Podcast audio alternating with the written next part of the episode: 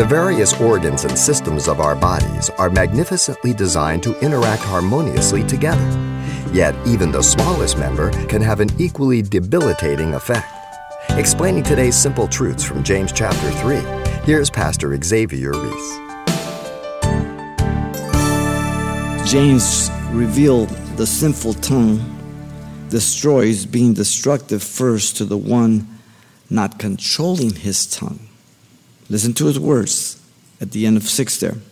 The tongue is so set among our members that it defiles the whole body. He pointed out that the tongue is just one of many sinful members of our body. The various parts of our body are instruments or vehicles to commit sin, as I've said before. The soul comprises the intellect, the emotion, and the will. The heart is evil, desperately wicked, Jeremiah 79 says. The tongue is literally being set in relationship to the other members. And the believer still has two natures the old man and the new man. So there's two opposing natures. There's warfare that goes on that you are very clear on. The believer must rely on the divine nature imparted to him, then, the armor of God, and on the Word of God.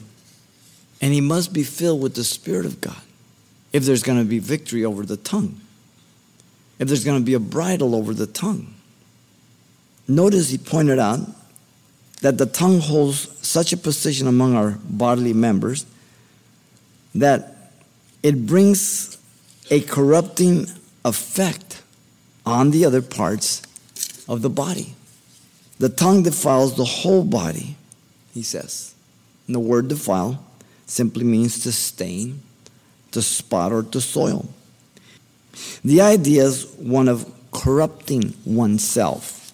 When I don't control this beast behind the ivory cage, I first am defiling myself.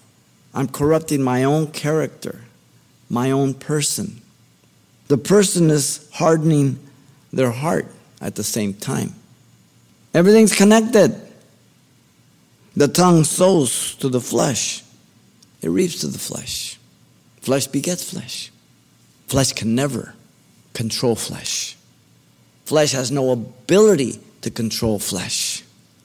If you allow yourself to be lured out to the arena of flesh, you will lose every time.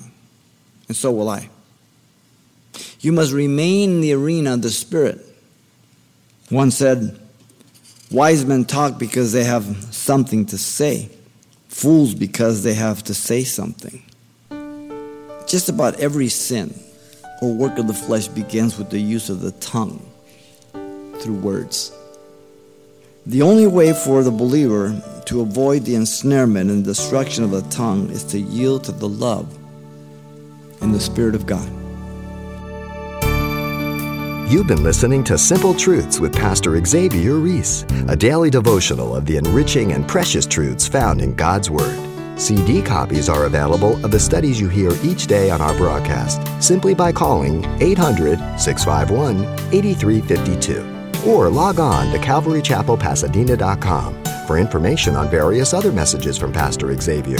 There, you'll also get information on our weekly services, announcements, even hear this program again at the radio listings link. It's all at CalvaryChapelPasadena.com. And join us next time for more simple truths.